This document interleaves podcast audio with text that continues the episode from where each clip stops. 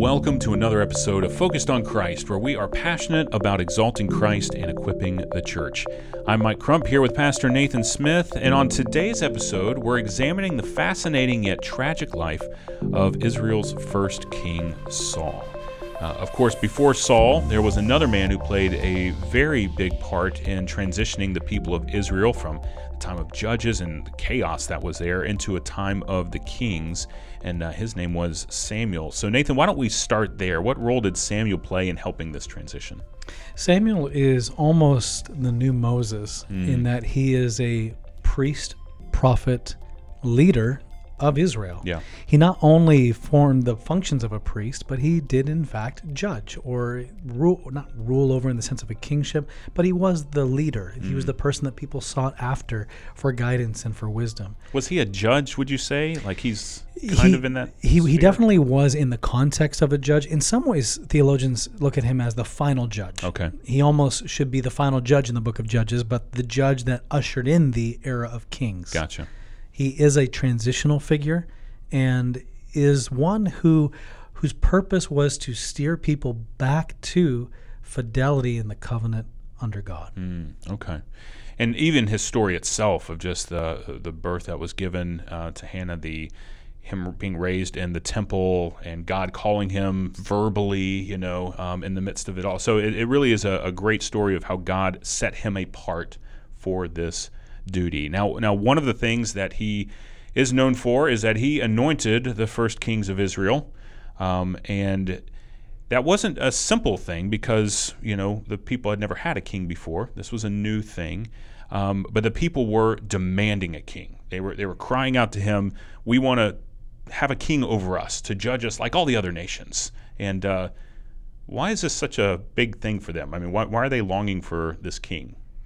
Uh, well, ultimately, it's another act of rebellion. They don't want to be under the headship of God. And it's also important to acknowledge that it wasn't that they didn't, their sin against God was not that they wanted a king. Okay. Their sin against God was that they wanted a king, crucial statement, like the other nations.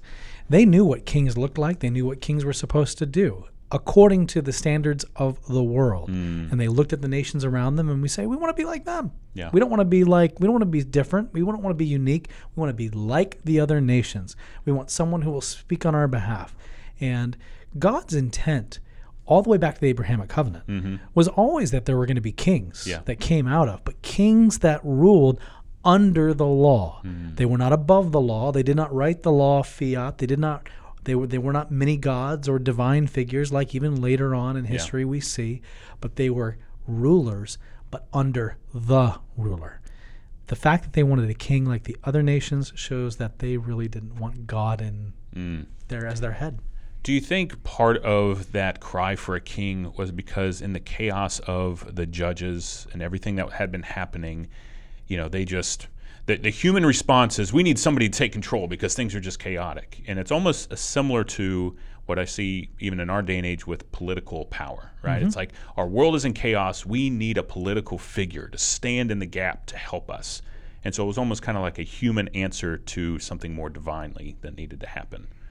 And I think that response is actually not a bad response in that we see the chaos and they see the chaos and they want peace. They want stability. They want Mm-hmm. Yeah. someone who's actually going to make a difference over the, the anarchy that they see in society. Yeah. The problem is they wanted an answer according to the world's Yeah. standards, not according to God's standards. Yeah. And often, even today, we do the exact same thing. Oh, yes. We want the answer according to the world's standards, according to how the world defines it. Yeah, that is always the danger. And so we see Samuel, he comes uh, finally to the point where he even grieving over this this process of, of the king. Um, and, uh, and God does tell him, you know, they haven't rejected you, Samuel. They've rejected me. So there we see, as you're saying, just that heart against the Lord, even though wanting a king isn't a bad thing, but the means or the purpose behind it, a heart that is far from God, is there. I do think Samuel, by the way, in that, I think he must have been struggling with a little bit of I failed. Mm. Because the fact that God said, It's not you, Samuel, Yeah. it's me. Yeah. I think that Samuel was grieving like, I was given this charge of God Mm. and I failed. I have not been a good leader. There's something that I didn't do good enough, and the people are rebelling against God. It's my fault. Yeah. And God is graciously coming to Samuel and saying, Samuel, it's not you. Hmm. It's against me that they have rebelled. It's not that you failed. It's that the people want something other than God. And that's why they're rejecting you because you're a man of God. Yeah.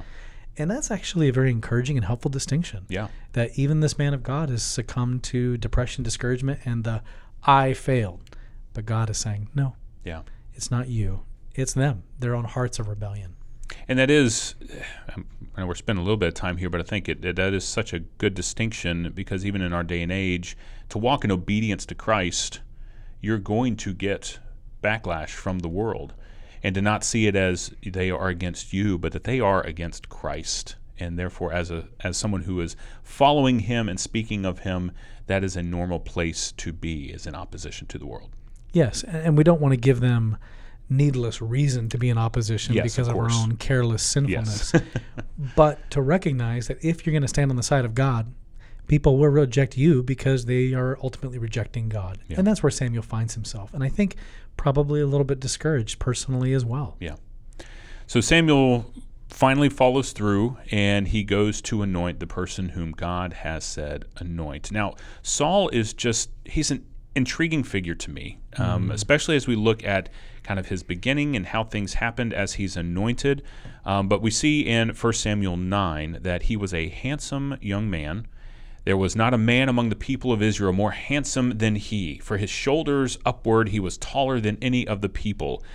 And so we see that he was a man of physical strength, you know, a guy that you would look on and go, yes, this has got to be a king. Mm-hmm. Um, so was the selection of Saul almost giving the people what they wanted? They wanted this figure, they wanted this imposing person, but yet he lacked the character because we do see that come out as Saul progresses as king.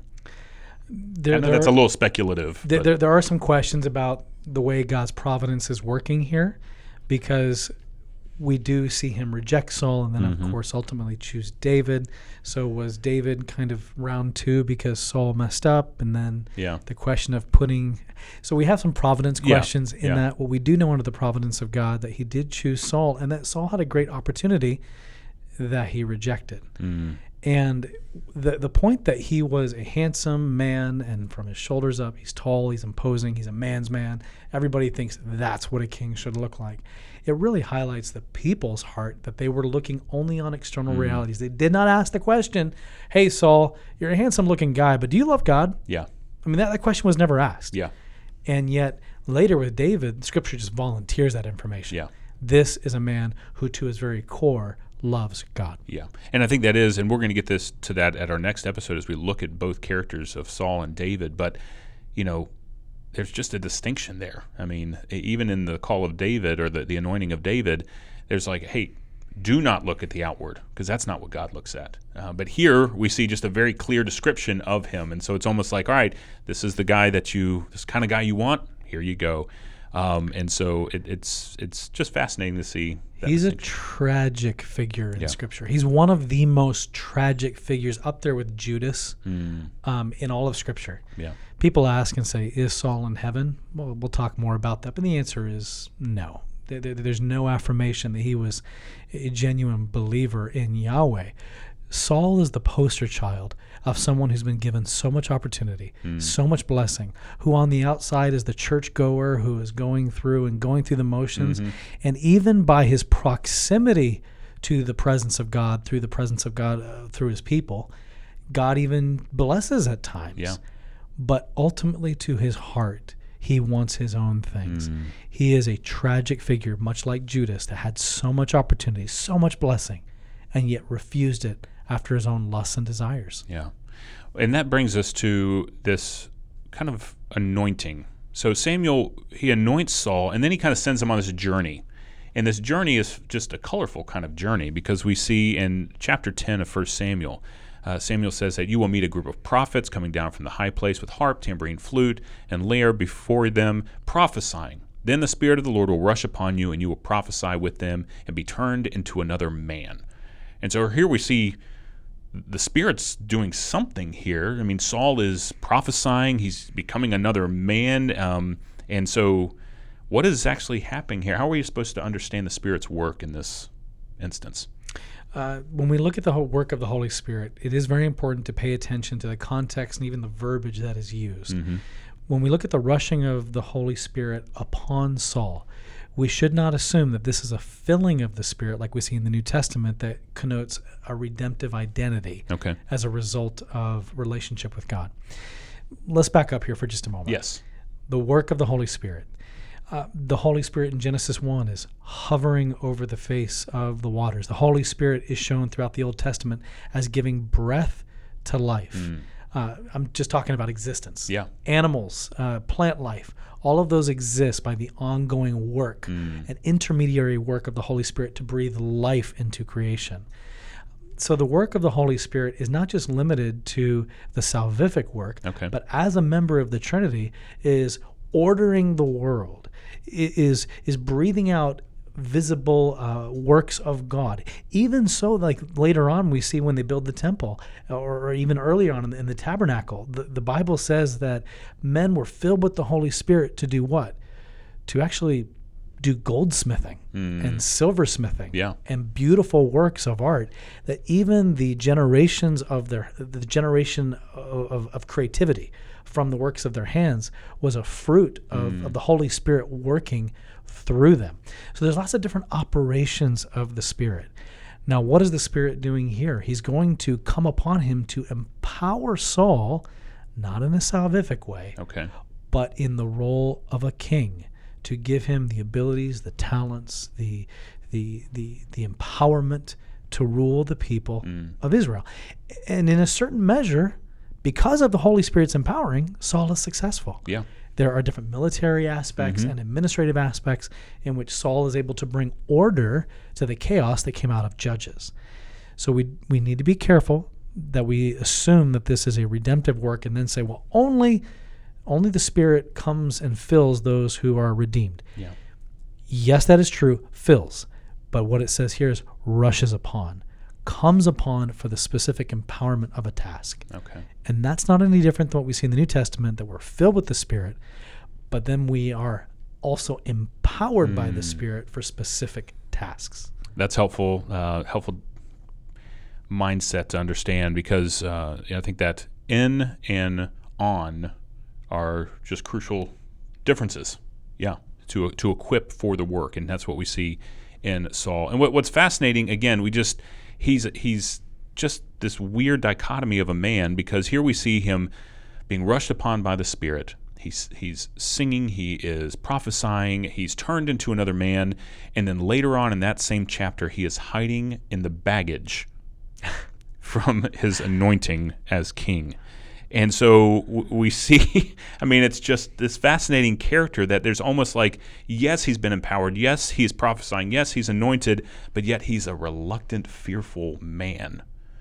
And so, you know, what does that teach us about Saul? I mean, as, as a man. Well, it shows Saul is not ultimately resting in Yahweh as his hmm. strength. He's resting in his own strength, and instead of appropriating the blessings that the Lord wants to give him, he's resting in his own strength and is fearful and terrified. And hmm. who wouldn't be? Yeah. Who wouldn't be terrified at this huge task? Yeah. Even when God said to Joshua in Joshua 1, Don't be afraid, don't be dismayed, don't fear. I am with you, Joshua. And what did Joshua do? Okay, on the basis of who Yahweh is, hmm. I'm going to walk into the numerically and militarily superior Canaanites and I'm going to trust God. That showed Joshua's heart. Hmm. Now, God says to Saul, I'm going to come upon you, I'm going to change you, I'm going to empower you. And instead of Saul going, okay, I'm going to trust Yahweh, hmm. even though I feel afraid, he instead runs and hides. It shows his true heart, even in contrast to Joshua. yeah. We're getting a picture and glimpse that this Saul is not quite aligned with the heart of Yahweh as we as he appears to be to everybody else. And it shows the significance of faith in Yahweh. Absolutely. Right? Is that that faith is just a crucial part of walking with Yahweh from Old Testament on until. Are you going to trust me? Are you going to trust me? And um, and we see that as as even now we, we walk through some of the character and leadership issues with Saul, we see that a lot of it comes down to a, a lack of faith in God and a lack of faith that God is going to do what he says he's going to do, um, or that Saul may think, oh, I can do this better. Um, so, two years after he's anointed, he he he destroys his future with an unlawful sacrifice before the Lord. Um, why was this such a serious thing that it would cause him to be basically rejected now as king? So one of the things that the kings of the nations often did was that they blurred the lines between priest and king and would offer sacrifices or even consider themselves special emissaries of God. Mm. And in the, under the law, there were very clear distinctions uh, that you had the priests and that they alone were qualified to be able to offer sacrifice and to be able to intercede mm-hmm. uh, to to God on behalf of man. He is in essence in such arrogance and pride, assuming that he has the qualifications and the right to stand before the presence of God and offer sacrifice. Mm. And that is, frankly, the very heights of pride that Satan himself mm. was cast down for. That he assumed that he had the right and, and the ability to, to be God or to assume that level of role. Mm. And God and the law and the priesthood is specifically saying only the qualified, only the person who I stipulate can come before me. And what Saul is doing, even though it's under duress, he is saying, I am qualified in myself. I can go before God on behalf and make sure that everything's taken care of. Mm. On top of that, he's treating God like a deity to be bent to his own will. That God is something to be manipulated for his personal blessing. Mm. That God is meant to be manipulated. If I just go through the right motions, yeah. God is is is responsible for blessing me. My goodness. Mm. That is what the health, wealth, and prosperity gospel yeah. is that we talk about today. Yeah. You go through the right motions and you can bend God to your will to get the blessings that you desire, to get the outcome that you desire. That's what Saul did. So he's pretending for qualification. He's blatantly in pride coming before God, trying to manipulate God for mm. his specific outcomes.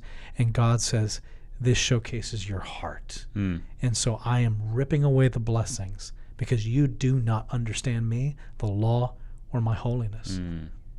So I mean, it really is a profound blasphemy against God who gives very clear instructions and yet to disregard them, even if fear is a part of it, it is, it is an, a sign of arrogance. And, and we see that even as we continue with Saul's life, uh, the fact that he doesn't kill King Agag, you know, that he willfully chooses to hold on to the precious things that were supposed to be destroyed and instead keeps them, he disregards God's command for his own purposes and then just continues to disrespect God and disregards I mean, God's justice. Yep. He wanted to bring justice against Agag, this this evil king. Mm-hmm. So he disregards God's justice. He disregards God's commands. He disregards the blessings that God wants to give him in favor of the riches mm. that come as a result of the evil king, his camp, his livestock. So he is constantly saying through word and action, I want what the world has to offer, not what God has to offer. Mm. And even being deceived in that. I mean, in that whole thing with Agag and, and uh, 1 Samuel 15, he declares to Samuel, I, I have performed the commandment of the Lord. So he lies to God. Yes. Not, not the Samuel's God.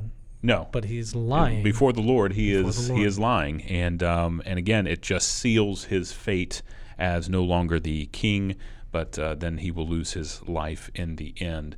Um, and we see this just continue. That Saul, even with, with David, he he doesn't go out to fight Goliath. He, he there's fear that's keeping him from standing in in the power of God, in the power of Yahweh. And it, but David goes out because he knows what God is able to do. Um, and then Saul again seeks David's life out of jealousy and pettiness. And He's constantly afraid of people. Yeah. And it's very in, important to note that even in the sacrifice, the unlawful sacrifice he gave, when he gave the excuse to Samuel, he said, I had to do it because the people were mm, going to leave. It's true. He yeah. was afraid of people. There's actually a great book I recommend to people all the time. It's when when, when people are big and God is small. Mm, if book. you have not read that book, it really exposes the very very common fear of man that we all have. Yeah. We're afraid of other people. We're afraid of their opinions. We're afraid of their Facebook thumbs down. We're afraid of their, their, their tweets. We're afraid of people. Yeah. So we do whatever we must in order to curry the favor of people instead of worrying about pleasing God. Mm. And constantly he's afraid of people. He's afraid of the Philistines. He's constantly running from instead of trusting in God. Amen. So, if you were to boil down for just our, our key question for this episode is what went wrong with King Saul? And if you were to boil down, I think we've covered pretty much all of it, but to boil it down, what would be the main issue here? Well, his heart was not right with God. Hmm. He did not have a genuine desire for God. Yeah. And when Jesus comes on the scene later, and the young man who says who's rich, and hmm. Jesus says, "Well, okay, go sell all that you have," and the man went away sorrowful Yeah. because he had great wealth. He was not willing to give it up for the sake of following God. What it did was it exposed his heart, and again and again in Saul's life, God's heart is ex- uh, God exposes the heart of Saul, so that Saul's is not really about God. Mm. He's really about the things of this world, about mm. what God can give him. And Jesus constantly is calling us mm. to our hearts, to down to the very core of our being, to follow God with everything that we are.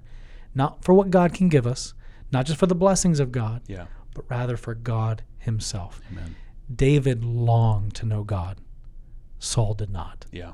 And we see that, and I love this in Psalm 51, where David himself, after sinning but going to the Lord in repentance, he says that the sacrifices of God are a broken spirit, a broken and contrite heart, a God, O God, you will not despise. And in the life of Saul, we do not see a broken, contrite spirit. We see someone that's like, oh no, I've been caught. Oh no, I'm going to be punished. But we don't see a brokenness that leads to true repentance. And how many times did God give hmm. Saul to have that opportunity for repentance? Yeah. Even after the kingdom was rent from him, he still could have bowed the knee and say, Okay, I accept the consequence, but Lord, forgive me. Yeah. And he never did. Yeah. It's an ongoing tragedy of refusing the grace of God. And I think that's a warning for us today. If we were to take something from this, maybe looking at Saul's life as an example of uh, what's often been termed the slow fade of the person who maybe there's a religious experience, but there is no true submission to Christ. And over time, there's just an evidence of a heart that is far from the Lord. And and if you are in that place, even as you're listening to this, uh, repent before God. Go to Him, seek His forgiveness and grace, and He will by no means turn you out. He loves to demonstrate kindness and graciousness to Amen. you. Um, but that broken spirit and that contrite heart are important and necessary. So that's a lot to learn from Saul. Tragic figure, um, but a good example of what not to do. Absolutely. Nathan, thanks again for another great discussion.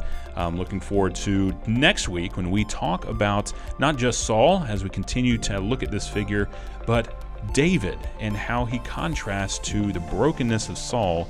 And while David had his own brokenness, God did amazing things in and through him, and he's a great uh, picture for us to, to look at. So we'll be looking at that next week. Thanks again for listening. For details and more uh, video podcast articles, visit focusedonchrist.com www.thebrandonbrown.com.